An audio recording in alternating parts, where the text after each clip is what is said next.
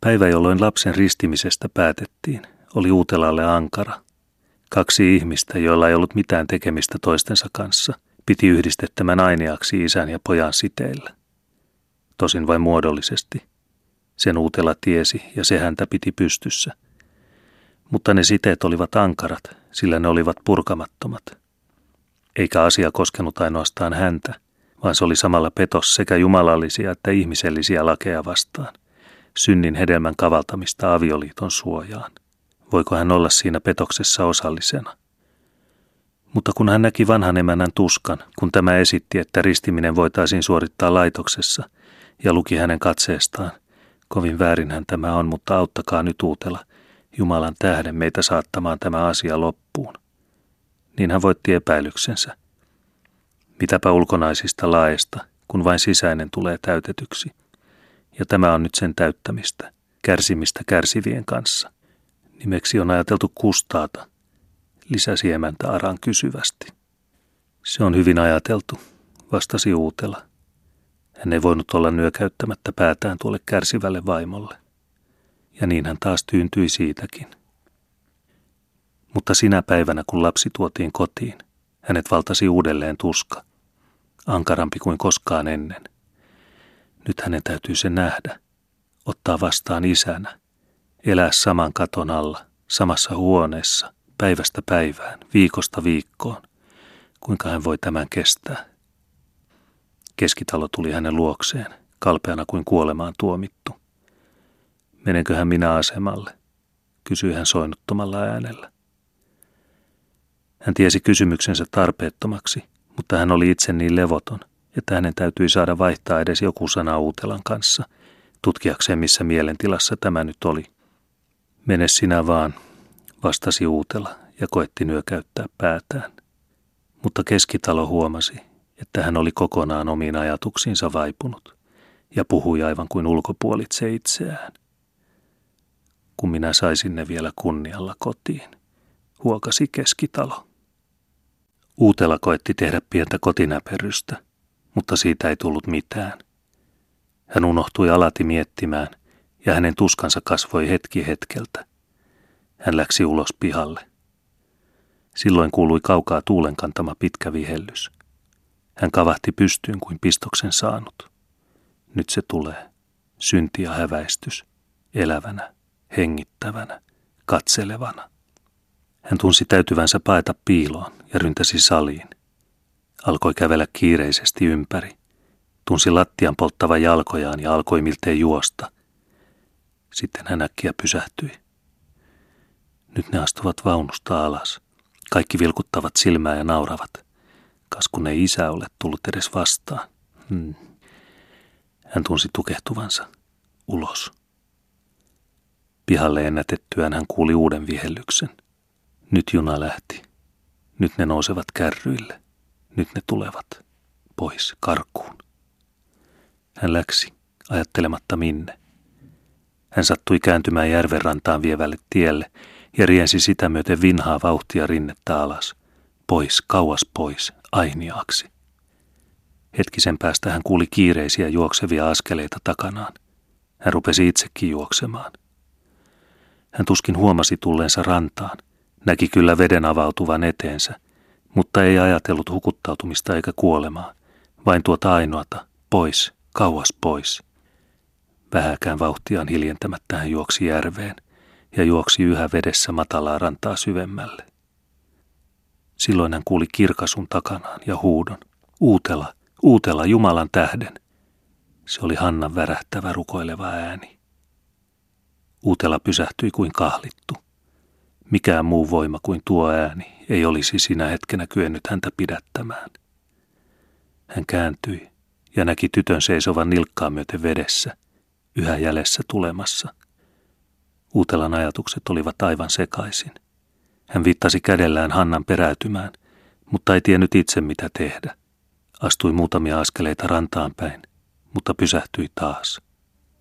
Silloin hän huomasi aivan lähellä veneen.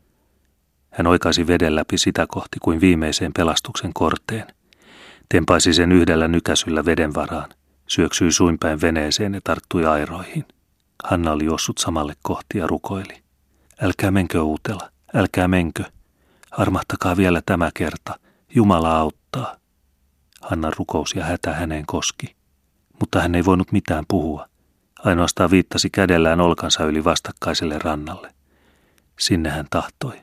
Metsiin, pois, kauas pois. Hän alkoi soutaa niin, että vesi kohisi kokan edessä. Siinä soutaessaan ja tempoissaan hän näki tytön seisovan yhä rannalla ja rukoilevan yhteen puristetuin käsin. Mikä lienee ollutkaan, mutta keskellä järveä hän muutti suuntaa ja alkoi soutaa suurta pyöröä, veden yhä kohistessa vaahtona kokassa. Hän souti yhden pyörön, souti toisen. Silloin hän tunsi, minun elämäni on niin kuin tämä, pyörimistä paikallaan, pääsemättä minnekään. Ei, nyt teen lopun, se on kuitenkin tehtävä. Hän heitti airot valloilleen ja nousi seisomaan. Silmänräpäys ja hän on päässyt. Mutta hänen viimeinen katseensa hipaisi kuin vahingossa rantaa. Siellä seisoi Hanna, eteenpäin kurottuneena, kuin veteen syöksymäisillään hänkin. Hän kuuli hänen jotain huutavankin, mutta hänen korvansa humisivat niin, ettei hän erottanut mitä se oli. Silloin hän tunsi, ettei hän voinutkaan. Tuon tytön nähden ja tuon tytön tähden. Hän raivostui, että pelastuksen tie näin oli katkaistu ja että hänen täytyi vaipua entiseen kidutukseen. Mitään ajattelematta hän kiskaisi takin päältään ja heitti sen veneen pohjaan, istuutui ja tarttui taas airoihin. Hän alkoi soutaa vihan ja epätoivon vimmalla. Vene hyppi ja heilui. Hän kuuristui ja ojentui kuin valkea haamu. Vene hyppi mutkia, airot rasahtelivat, vesi kiehui vaahtona. Hän yhä syöksyi eteenpäin, eteenpäin tuota päätöntä epätoivon rataa. Hän oli soutanut kierroksen kierroksen perään, päätään nostamatta, tietämättä missä oli. Silloin hän kuuli kohun läpi ääntä. Jo erotti sanoja. Jumala auttaa, Jumala panee kuorman, Jumala auttaa kantamaan. Vene lipui itsestään melkein rantaan. Hanna riensi veteen, sai kokasta kiinni ja veti sen maavaraan. Mutta uutela istui yhä liikkumatta, tylsänä teljolla. Hiki juoksi virtoina kasvoja alas ja täytti silmäripset, niin ettei hän nähnyt eteensä.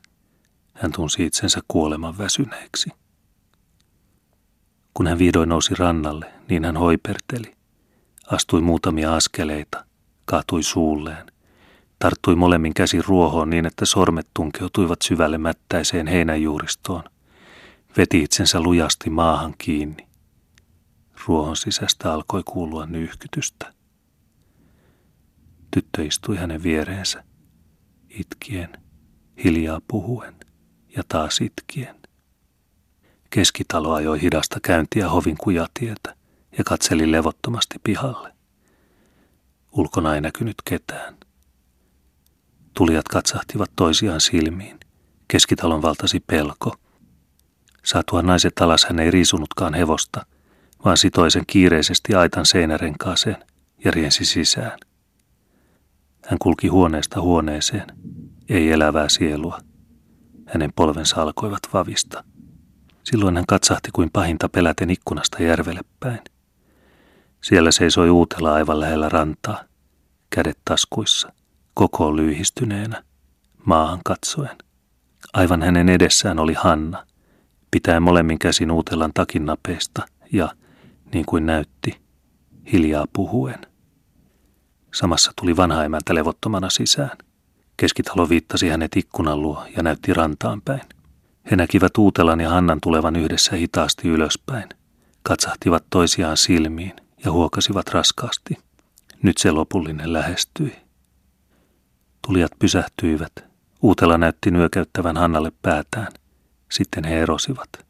Tyttö tuli keittiöön, mutta Uutela näkyi kulkevan ajatuksissaan pirttiin päin. Hanna oli niin kalpea, että he eivät uskaltaneet häneltä kysyä muuten kuin katseellaan. Tyttö vastasi samoin, levollisesti ja varmasti. Odottakaa. Mutta keskitalo katseli yhä levottomasti pihanpuoleisesta ikkunasta. Vihdoin hän näki Uutelan tulevan. Hän tunsi rintaansa kuristavan niin, että hän tuskin sai henkeä vedetyksi. Hän rupesi palavasti rukoilemaan. Uutella tuli hiljaa, semmoisena kuin hän oli rannasta noussut, saappaat ja vaatteet märkinä. Hän ei katsonut oikealle eikä vasemmalle, kun hän kulki keittiön läpi. Kamarin ovesta sisään astuttuaan hän pysähtyi hetkiseksi ja otti lakin päästään. Toiset, jotka vetäytyivät hiljaa hänen jäljessään, näkivät hänen kasvoillaan mielenliikutuksen. Mutta sitten Uutela astui varmoin hitaan askelin vuoteen luo, jossa pienoinen makasi. Hän seisahtui sen ääreen ja katseli hetkisen tarkkaan lasta. Näytti niin kuin hänen lävitseen olisi kulkenut hiljainen väristys. Vaan heti tämän jälkeen näkyi kasvoilla kuin hymyn tapainen. Hän kohotti oikean kätensä ja veti hitaasti suuren, voimakkaan ristin lapsen rinnan yli. Hän ei tiennyt tehtiinkö niin lapsille, mutta hän oli nähnyt sillä tavoin siunattavan kuolleita ja tahtoi siunata pienokaisen niin hyvin kuin taisi. Nuorella emännällä, joka istui lähellä vuoteen pääpuolta, oli kyyneleet silmissä. Hän kohotti arasti päänsä ja katsahti uutelaan, kuin anteeksi pyytäen. Uutela huomasi sen, katsahti vastaan ja ikään kuin nyökäytti, kaikki yhtenä lyhyenä silmänräpäyksenä. Sen enempää he eivät toisiinsa katsoneet. Oven luona seisova keskitalo oli puristanut kätensä ristiin ja kyyneleet vierivät pitkin laihoja poskipäitä. Uutela ei puhunut mitään. Eihän myös voinut pitempään sisässä viipyä, vaan meni niin kuin oli tullutkin. Kukaan toisistakaan ei vaihtanut sanaa. Keskitalo oli vaipunut tuolille ikkunan luo ja nojasi kokoon lyhistyneenä ikkunan lautaan. Hän tunsi, ettei hän olisi jaksanut enää pisaraakaan enempää, ellei tämä taakka nyt olisi vierähtänyt hänen hartioiltaan. Mutta hän tunsi samalla ikään kuin valahtaneensa tyhjäksi. Niin hän tunsi.